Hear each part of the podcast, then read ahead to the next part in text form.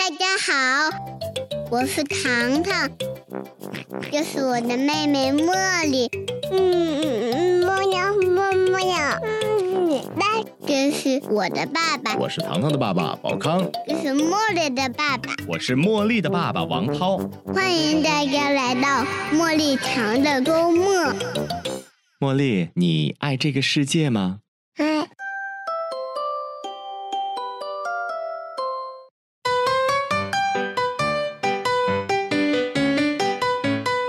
Hello，亲爱的各位朋友们，大家好，这里是茉莉糖的周末，我是糖糖的爸爸宝康。我是茉莉的妈妈 菲菲。菲菲，你是谁的妈妈？我跟你说，我今天简直了，我今天可能是被茉莉气的。什什么情况？茉莉又作妖了吗？对呀、但是我感觉茉莉挺听话的呀。对，跟其他孩子比听话，嗯但是他再听话的孩子，他也有作妖的时候，也会犯错误，对，所以啊他今天就挨了揍。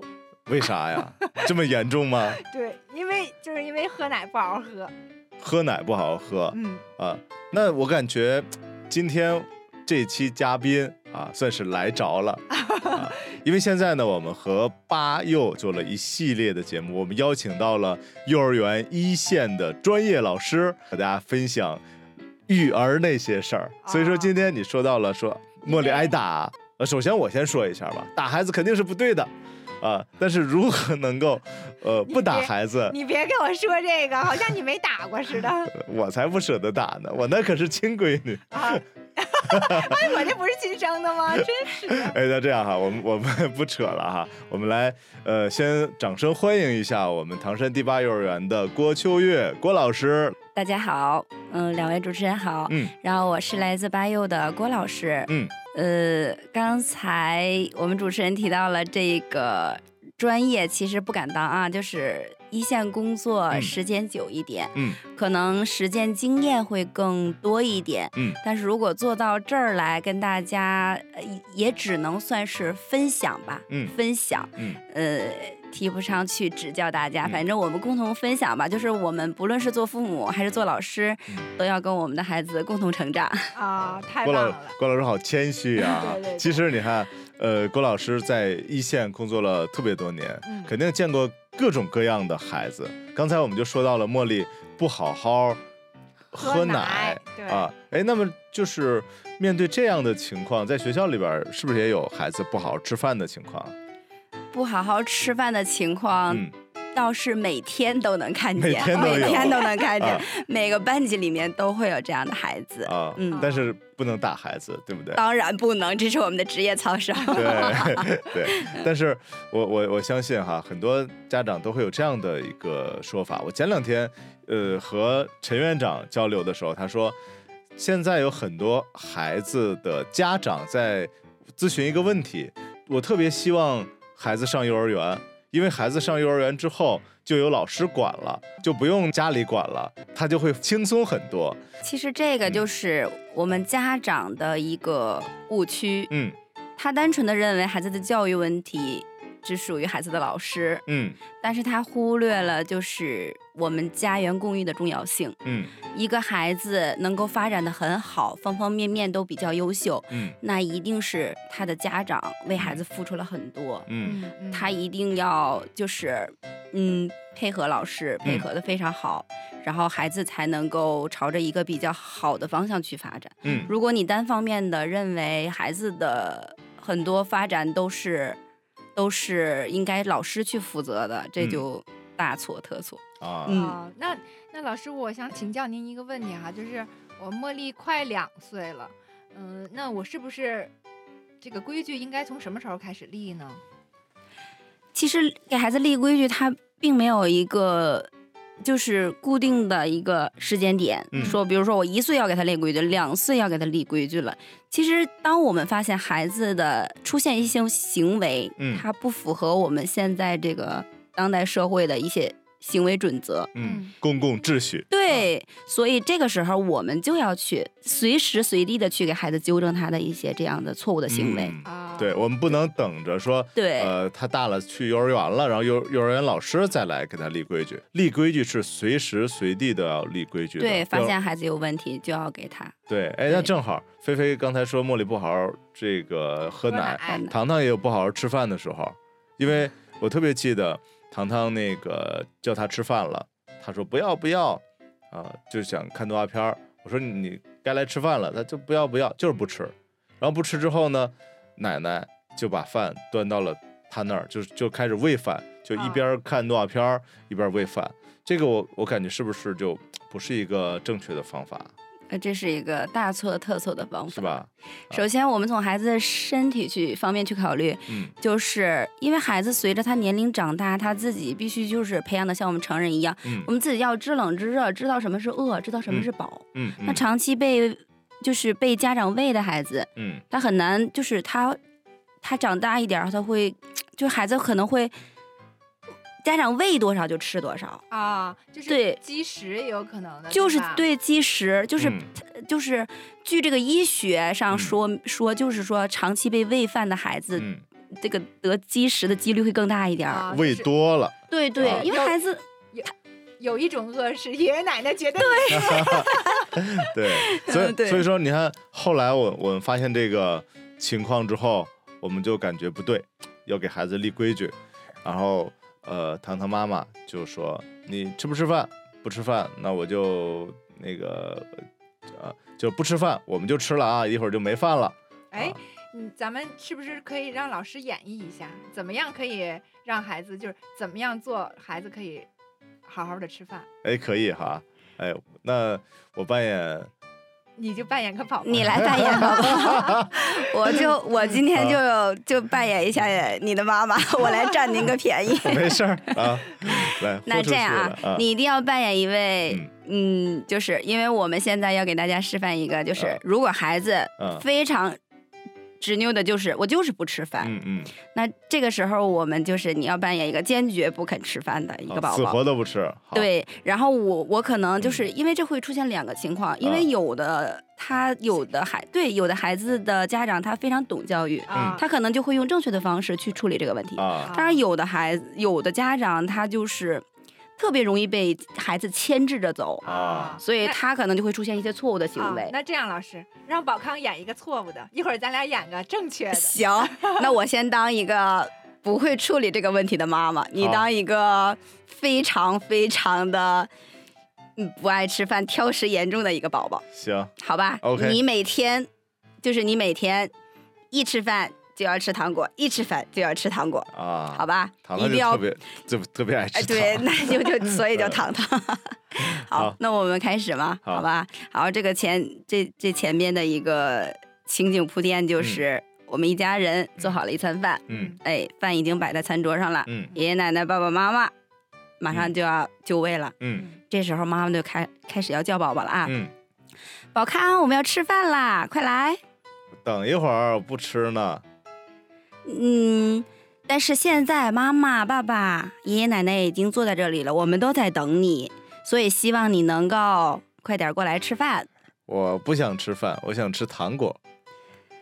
呃，可是这个糖果嘛，就是我们要吃饭了，我们吃完饭再吃糖果，可以吗？不行，我就现在吃。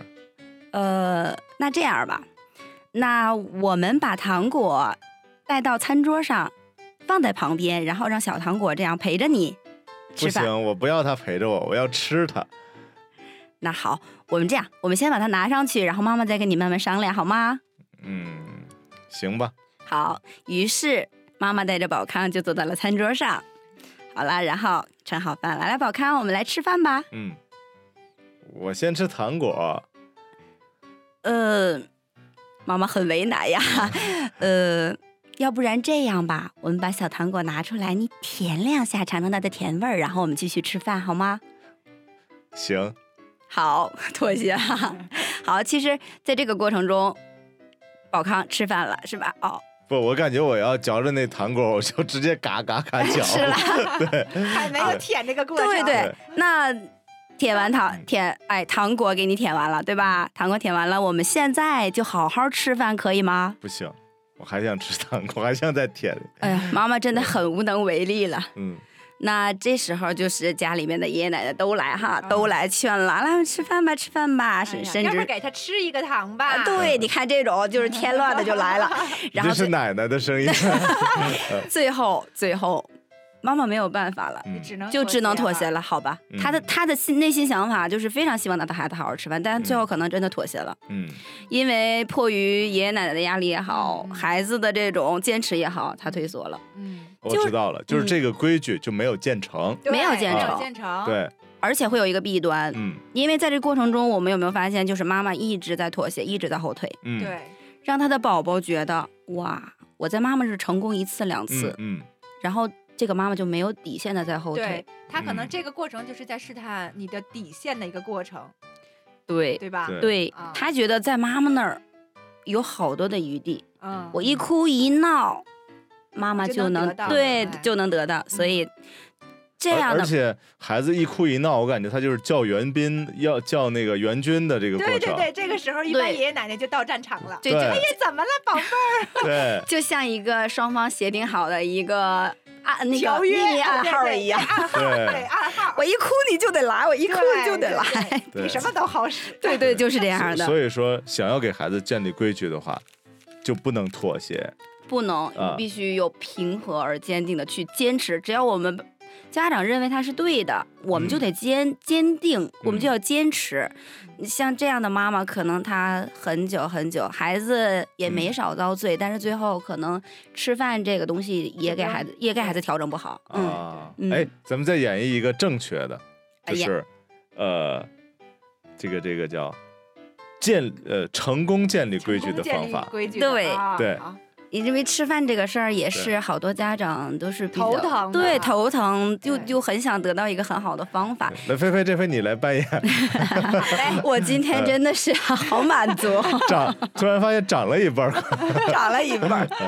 好，那那那我我现在要来当菲菲的妈妈了哈。嗯我们现在开始啊，来，菲菲宝贝，我们要吃饭啦，快来餐桌这儿。我不想吃。呃，这样你看啊，爸爸妈妈、爷爷奶奶都坐这儿在等你啦。今天有你最爱吃的那个红烧鱼，还有西兰花，快来吧。可是我想吃糖。嗯，这个糖果啊，妈妈要告诉你，它是属于你的。但是呢，吃饭之前，它是我们是不能吃糖果的。所以你过来，现在我们一起吃饭好吗？不，我就是想吃糖。但是妈妈告诉你，这个糖果现在吃饭之前就是不能吃。嗯你看这样啊，我已经叫了你两次了，妈妈在最后叫你一次。现在就是我要给你说明一件事情啊。其实这个时候，我们要跟孩子郑重说明的时候，我们要嗯蹲下来看着他的眼睛，嗯郑重其事的告诉他表表明妈妈很现在很认真，不是跟你开玩笑这件事情啊。嗯于是我蹲下来看着菲菲的眼睛，对她说：“嗯菲菲，妈妈要告诉你一件事情，我叫你三次吃饭，你都不肯吃。嗯你要知道一个结果，如果你中午饭不吃，你就要到晚饭才能吃，距离晚饭可能要有四到五个小时，这段时间你是任何零食都得不到的，而且中间你饿了。也没有人会管你，我会告诉你的爷爷奶奶都不许给你零食吃，你自己要思考好了。对，切断了援军的后路。对，要跟他把事情说的这个要当着爷爷奶奶面儿说。对对对对对对，可是我们下午可以把爷爷奶奶支出去，嗯嗯，哦，这样就是孩子可能对，让他知道，其实最后我们只要坚持，他一定会饿，对吧？因为孩子活动量很大呀，对对，对他一定会饿，嗯饿了他就会来找你。对对对找你以后，虽然我们很心疼，我们也可以共情哎他。对对对，就这个时候，嗯，孩子没有吃中午饭，嗯确实就没让他吃，我们就收了。但是下午的时候他饿了，怎么办？要不要给他吃零食？当然不能啊，当然不能。正确的妈妈的做法就是嗯，坚持自己的做法，而且就得到点儿才能吃。就得到点儿才能吃。但是我们毕竟是亲生的宝贝儿，是吧？我们有可能的去就是把晚饭提前一点点做，对对对对对对，嗯。哦，哎，我感觉我 get 到这个点了。哎就是立规矩的时候，你一定要坚持自己的原则，一定要坚持不能妥协。然后等规矩立下以后，比方说一次可可能他被饿一次，被饿两次，但是其实孩子知道他他饿了，对吧？对对对，必须就是、嗯呃，其实孩子饿一顿也是饿不坏的哈，对对嗯饿不坏的。对，而且我觉得还有一个前提条件，跟爷爷奶奶、姥姥姥爷嗯商量好了，一定要商量好了，实在没办法，统一战对，实在没办法，我们就把他们支出去，我们自己来对。要不然爷爷奶奶因为他特别更爱孩子哈，他嗯不忍心的，嗯所以就特别容易叛变，然后就就到了孩哎，子的立场了。这点我要夸夸我们奶奶做的嗯特别好，嗯，就是有时候爷爷比较爱吃个零嘴儿，然后啊茉莉看了就说。我要吃，我要吃。奶奶就说、不行，不能吃，不能吃，就很坚持。嗯，然后爷爷就说：“茉莉，你不要这样，你不要让我犯错。”所以我们奶奶坚持的特别好。呃，有时候就是比如说爷爷奶奶或爸爸妈妈，或者是爸爸妈妈和爷爷奶奶之间，他们嗯不同的一些对待孩子不同的一些态度，嗯特别容易让孩子去钻空子。嗯，啊对对对，就是我的孩子，就是在上幼儿园小班那段时间的时候，嗯他就是那个那个表现特别的明显，特别的严重。嗯就是对我的时候，我说什么言听计从，啊对。然后到爷爷爷奶奶面前，简直就是对小霸王的样子，他就可以拿捏的那么好。所以我们千万不要认为孩子什么都不懂，他们什么都懂。嗯，对他知道看谁的眼色行事。就是，嗯，所以说今天这一节这一期节目，我们就是把爷爷奶奶和爸爸妈妈统一战线，对，对然后我们这个在一个战线上、一个立场上来为孩子建立正确的规矩，因为我我们知道哈，孩子不是说等上学之后才建立规矩的，对。因为在学龄前也需要很多的规则意识，因为他将来早晚会要进入社会的。如果你早早的不给他建立一个规则的意识，在社会上我我相信会吃亏的，是不是？对，嗯是的，嗯嗯，就刚才老师那个例子，也让我想起了一个，就是我们家茉莉哈，就是嗯在吃饭之前，就是要穿那个小围兜嘛，啊怕他弄得满满哪儿都是嘛。嗯嗯，然后就有一次我回家，我就看见姥姥在跟他商量，茉莉，咱们把这个穿上吧，嗯哎，穿上吧，然后咱们穿这个好吃饭呢，姥姥给你拿好吃的，然后嗯？我说妈，这样不对，嗯我说你就告诉他没得商量，嗯必须吃饭之前必须穿。嗯没得商量，嗯什么商量？我孩子给你好吃的没有，嗯就是穿。然后我妈说啊，那行吧，就是这样。然后哎，你你平时对茉莉这么严厉吗？对呀、哎，就那你以为乖巧的茉莉哪儿来的？啊，真的虎父无犬子，哎，不对，这这叫虎妈，对对对虎妈出乖女，确实是因为你看，好多就是咱们在一起的时候都说茉莉比较乖，嗯嗯。确实我对她就真的像老师说的那样，不吃嗯不吃嗯。你就饿着，嗯。真的，我们就是嗯。呃饿了有那么两三次，嗯。嗯，但是说实话，我毕竟在家时间还是少，啊，啊，就下午爷爷奶奶就，哎，我们下午又给吃的了，这种情况太常见了。嗯嗯。嗯对，哎，对了，说到刚才我们说到吃饭立规矩这件事儿，呃，还有一个场景，就是我生活当中也经常会看到哈，就孩子看动画片儿，他会不停的看，就是因为动画片儿它很多嘛，嗯啊，然后他看完这一集了，还想看下集，看完下集还想看下这下下集，这个时候我们怎么跟他来立规矩呢？菲菲，你怎么办的？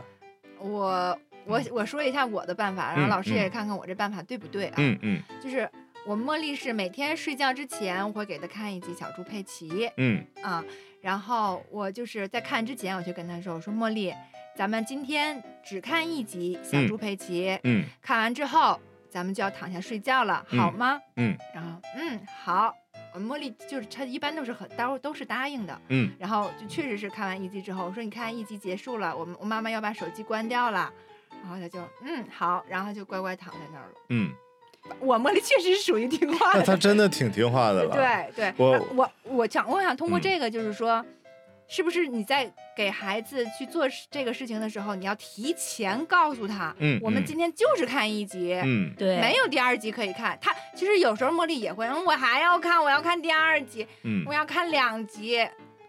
那你就告诉他不行，我们嗯之前已经商量过了，就看一集，你也同意了。嗯嗯所以就是，嗯，茉莉妈妈的这种做法，嗯就是还是比较可行的。就是嗯我们给孩子建规则，就是非常重要的一点，就是什么样的规则，我们都要在孩子做这件事情之前去告诉他，嗯呃，然后这样才能。就是因为我提前告诉你了，你后来跟我耍赖，我我可以有话去接住你，嗯，不可以，嗯，因为我们刚才已经商量好了，这是你自己答应我的，对吧啊？对，我下回还可以加这句话。对，但是有一点，我就是可以给你提个小小的建议，不嗯要问他，我们看一集小猪佩奇好吗？哦，因为茉莉是比较乖的孩子，她可能说 好。啊那如果你碰到熊孩子说不好，你要怎么去处理这件事情？哦茉莉也有过这时候，就是我问他，那那你那你想看几集？大嗯萌儿会说两集，这就是还没学数学。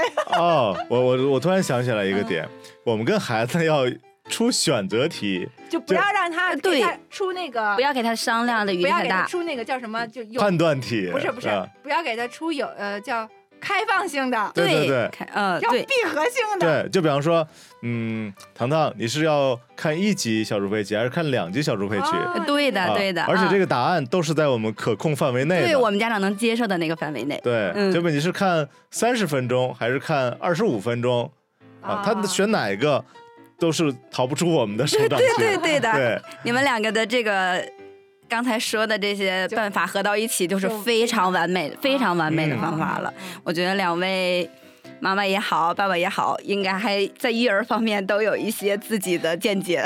就 是摸爬滚打出来的。对，就是人家呃之前讲过嘛，就之前那个我去听讲座，人人家那个老师就说过，就是我们生了孩子，嗯孩子干嘛来的？就是来。磨砺我们的父母，然后让我们的父母 把自己修，就是修炼成一个更好的爸爸或更好的妈妈还。真是哈。嗯其实带娃的路上就是一个自我修炼的对一一种过程哈。嗯因为孩子就是不是说一直都是特别听话的。对那么很关键的是，孩子不听话的时候，我们用什么样的方法来解决问题？很多时候一开始情绪上来，可能都是哎，你不听话我就打你啊，就是在释释放自己的情绪，但是这种情绪可能不是正确的教育孩子的一种方式和方法了。立规矩，当立好规矩之后，孩子他有一个边界，有一个边界意识，我们就知道，哎，呃，孩子就知道，呃，什么该做，什么不该做。，对，嗯对的。嗯所以就是家长的这个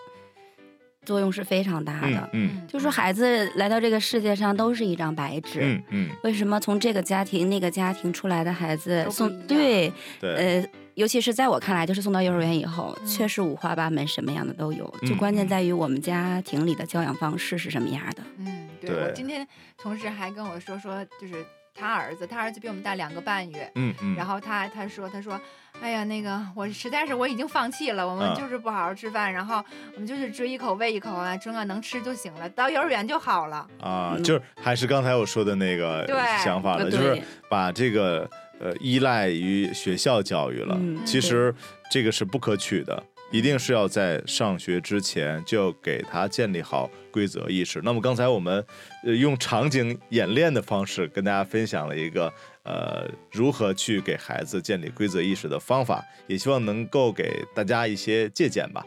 嗯，对，呃，我们刚才说了很多，就是关于家里边家庭规矩的一些建立。那么其实，呃，出了家门儿，其实也是有很多规矩需要跟孩子明确多的规矩。对，啊对因为那就太多了，对吧？太多了，因为啊其实就是。家里边都还好吧，因为嗯在家里边都是自己的亲人，可能孩子，嗯，肆意妄为一点儿，我们嗯教育教育还好，因为不带出去嘛。对，如果你到了社会上，孩子还是这样的，就是嗯没规矩，可能就是我们自己家家人看着孩自己的孩子怎么都好，对对吧？对即使他干了破坏性的行为或怎么样，我们都能，我们还是都能接受的。对，但是如果你带出去了，别人会怎么看我们的孩子？对关键是以后他要步入社会，他要自己独立进入这个社会，嗯所以其实别人对他的看法很重要。嗯嗯，对对他以后就是跟家人接触的不不像是在呃，比如说跟同事啊，是吧？嗯然后包括吃饭呀、什么这种场合，跟外人接触的会更多。对，嗯，对。就比方说，在公众场合不能大吵大闹，是不是这个规矩？对，啊是的，非常重要的规则。，呃电影院，你像有的时候去看那个电影哈，因为就是带孩子去去看那种动画片儿，对，就有一些孩子就会在电影院大声喧哗，然后这个时候如果家长不管的话，他会一直在那儿叫，那其他观就同时观影的，呃，体验感就太差了。对对对，而且一般都说，哎，这孩子怎么就是这么没有教养啊？嗯，而且真的是是会这样。而且我觉得他可能会带害带坏其他的孩子，对其他孩子也会效仿。因为儿童他的模仿力是很强的，尤其是小班的孩子，模仿力嗯超强。嗯因为我我之前那个就是在抖音里刷到一条这样的短视频，就是这是一个应该是坐坐在后排观影的人，嗯他录的一个小视频，嗯就是有一个小朋友，嗯他的家长带他去看电影，嗯然后这个小朋友就在那个大屏幕的正下方那儿，嗯。来回来去走。对，来回来去蹦跳，然后吵，嗯。就是我们事情的来龙去脉，我们可能不太清楚，嗯。但是我们看到的就是家长没有把他，如果是我们，是不是把孩子直接先拉出去？没有制止嗯孩子。没有。嗯，所以导致别人就是很影响别人的观影感受。那这样的话，嗯。其实我们应该就是可能这孩子被别人说几句嗯。嗯。没什么，但是你要往长远的想，他嗯长大了步入社会了，嗯还被别人在后面。就你没教养或者怎么地的，这就可能不是对挨说了，就可能是挨揍了。对对，然后这些规则都是小的，嗯就是如果我们没有去给他很好的建构一些规则，孩子的规则意识很差的话，嗯从长远上讲，可能长大了他就会很严重，他可能会触犯一些法法律律对对法律层面的东西，对因为从来不被约束，嗯对认为做什么都是可以的，嗯对。就对，就前两天是热搜上有一个新闻，嗯呃，弑母案，嗯我，不知道你们两个有没有看那个，就是那个他把他的妈妈杀了。清华大学的那个吗？不是清华大学的，嗯是辽呃是东北东北有一个省份的，我记啊啊不记不太清楚了。嗯，然后他把他妈妈杀了之后，就年前就杀了，嗯然后就埋在哪儿了？反正就是一个挺冷的地方，然后也不至于让尸体腐烂嘛，是吧？然后年后了才发现他的妈妈已经被他杀了。哇塞，这无法无天了，这这就是非常严重的后果。对对，所以说，呃，立规矩和爱孩子并不冲突对啊。我们正是因为要呃爱他，正确的爱，才会给他立正确的规矩。对啊，嗯正是因为我们爱他，所以我们才要教他懂规则，对吧？对你像郭老师作为在幼儿园一线的教育工作者，其实也跟大家分享了，教育并不是学校的事儿，而是叫做家。家园园共育，共对育家园共育，对我们作为父母，千万不能推卸了我们作为父母教育的责任，把教育完全都推给学校了。一定是父母是孩子最好的老师，对我们言传身教，知道他应该做什么，不应该做什么，这样的话才能让孩子有一个更好的成长。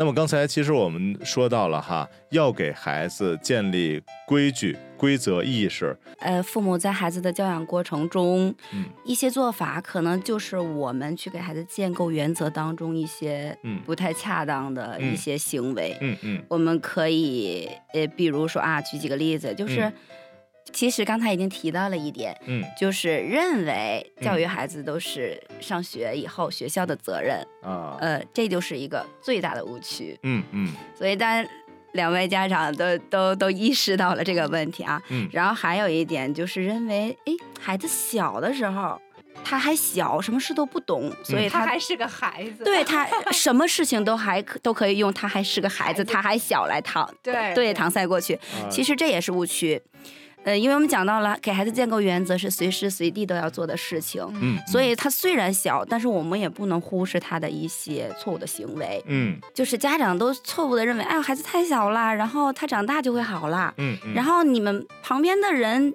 认为得和我旁边一样容忍他。对你都应该和我一样，但是嗯人家不会这么想。嗯嗯，对，呃，所以就是我之前去参加培训，听嗯到那个我们的培训老师给我们分享过这样一个案例，嗯就是一位妈妈带她的宝宝去乘地铁，嗯乘地铁到地铁站以后，这个男孩他看见一位阿姨正在吃煎饼，嗯呃，然后他也想吃，他就跟他妈妈提要求说：“妈妈，我也想嗯吃煎饼。嗯然后妈妈说：“那我们都进了地铁站了呀，啊那待会儿出了地铁，我们下了地铁，然后我们我们妈妈再去给你买。”嗯这孩子就不能等，嗯，就跟说他家里可能什么事情就是伸手就立刻能得到，第一时间就满足，所以他不能。等，他不能等，然后他自己就想办法。啊，哎，他自己就想办法，他走到那阿姨面前，直接张嘴就说：“阿姨，我想吃你的煎饼。哇，这么勇敢，”然后，嗯然后那个阿姨就被他给惊呆了，嗯我就可能没见过这样的孩子啊。然后阿姨就就就没做出任何反应，那、嗯那个男孩就就没给是吧？没给没给，然后这个宝宝就等了一会儿，发现这阿姨什么什么反应都没有，也啊没有把煎饼给我，啊，然后走过去踢了人家一脚，然后就跑回妈妈身边了。哦，哎，我估计那个那个阿姨可能是刚想给，然后就踢了一脚，就 肯定不给了？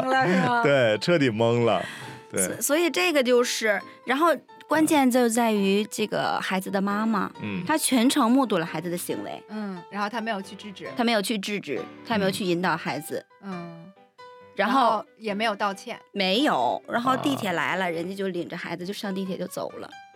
其实对，其实我们可以想象一下，如果嗯这个孩子他从这么小，就是妈妈他的家人就是这样的教养方式，嗯嗯，他长大了以后会长成一个什么样的人？就就没没边儿了，对吧？而且我跟你说，啊他遇到了一个还是比较好的阿姨。他嗯要遇到我这样的阿姨，他完蛋了。首先，他问我。阿姨，嗯我想吃你的煎饼，然后我就把煎饼舔一遍，给你。这个办法如何？哎呦，太恶心了但，是这个时候，他妈他的妈妈可能会过来指责你了，对吧？这这反正就是，不是我在对我对我刚才特别有画面感，哎，你是不是今天晚饭可以省了？确实是，我明天早饭都吃不下了。哎，不不过刚才这个例子哈，就是一定不要说太惯着孩子，嗯，这这是我们一定要该建规矩的时候一定要有规矩。对，因为你啊不知道什么时候社会真的就会替你教育这个孩子。对你万一遇到菲菲阿姨咋办呢？对，毕竟在社会上像菲菲阿姨这样的人，也许会很多呀。我觉得开玩笑。对对对，哎，我就是嗯。前前一阵儿不是还有一嗯。个、呃视频，就是一个嗯孩子在公交车上，啊然后踢就无故的去踢那个乘客，踢一嗯个男的，嗯。然后结果那个男的就一个背摔给他这个给孩子摔那儿了，嗯，嗯，也是像您说的，旁边啊家长根本就没管，没阻止，那这不就是啊社会替你教育他了吗？对我们应该把这个不好的行为扼杀在摇篮当中，对吧？啊，您你不应该随便踢，就是其实就是家长一句话的事儿，嗯，但是家长就以为孩子小就没必要说，对吧？等长大了，自然而然就就知道了。你孩子小的时候犯错不管，他将来可能就会犯更大的错，的错你管都管不了了就。是犯罪了。对对对，然后我就是是刚才那个例子哈，就是我们当然不提倡去这样去打嗯孩子哈，对对但是你想，最后受伤的还是孩子，对对不对？对这个大人肯定会受到他自己应有的惩罚，对对。但是你家的孩子疼了呀，对，我估计这俩人都没建立好规则意识。真的，真的就是这样。就是我们父母他的，就是这也属于他的这个跟原生家庭也有关系。嗯他的妈妈可能小时候的教养方式也是这个样子的，嗯就这样一辈一辈传下来。嗯对如果妈妈接受了非常良好的家庭教育，嗯，他就不可能看着他的孩子有这样的行为而不去制止。对对对，嗯这个其实有的时候也是一种家风哈对，啊，为啥？就是家风它是一种文化的这种传承了。嗯啊对，哎，还有没有其他的一些呃误区？嗯，还有一个就是我们普遍家长都存在的一个行为吧，嗯就是当孩子这个建构，在我们给孩子建构原则的过程中，一定是避免不了他会哭会闹的。嗯嗯，然后他只要一哭一闹，妈妈的这个小心肝儿一软，哎，行啊，下次再说吧。啊，这个就是也是一个误区。千万不要妥协。嗯对啊我们爷爷常说的一句话就是：“哎呀，你别哭啊，你一哭了，爷爷什么都得给你。真的是这样，嗯因因为如果就是我们这样，就是虽然我们说心一软，然后说，嗯哎，下次再说吧，嗯但是这次孩子就认为，啊、我成功了，嗯我打败了我妈，嗯，嗯，然后下次他会闹得更严重，对，嗯。你的规则就会越来越难建立。嗯。然后我们彼此，你往后再想给他建构原则，我们彼此可能更加的痛苦，嗯对。吧？当然孩子都会很痛苦，嗯。对，就是所以一定要你也没少受，规则也没立起来。对对，所以一定要，只要我们家长认为我们的做的是对的，嗯。我们的出发点是为孩子好，但是我们必须做的是对的啊。嗯，然后我们就这个平和而坚定的去给坚持我们这个，一定要嗯。坚持，因为有时候一次是起不到作用的，我们要嗯可能嗯。要坚持很长一段时间，嗯，孩子才会被我们打败，然后我们就胜利了，然后规则就给他建立起来了。嗯，嗯，对，这规则也挺难建立的，确实是。所以说你你要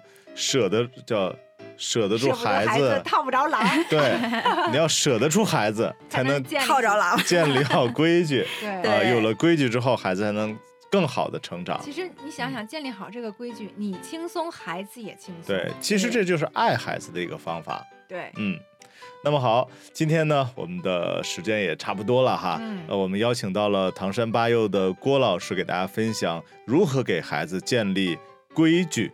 然后我觉得这期节目我真的受益匪浅，虽然嗯我被当成了反面教材，还好还好，嗯希望茉莉以后少挨打。啊我尽量不再揍他对了。对，其实你把规矩建了建立好之后，这个茉莉听话，你也不会气愤，也不气愤，也不会打孩子了，对不对？嗯对，那么其实也希望大家，如果说在教育孩子的过程当中有一些问题的话，可以和我们节目来进行留言，我们会找到非常专业的、权威的老师和育儿专家来给大家分享正确育儿的一些方法。对，那么比如说你想嗯知道我什么情况下应该怎么做，那你可以在这个底下给我们留言，然后嗯我们可以下期节目的时候来着重分享这个方法。哎，这个我想是特别好的。嗯嗯，好了，那么我们今天的节目就到这里啦，再次感谢我们郭老师，我们下期再见。我是糖糖的爸爸宝康。我是茉莉的妈妈菲菲，这回终于没说错。我是路北八幺的郭老师，希望下次还有机会和大家一起分享。嗯，我们下期见。拜拜，再见。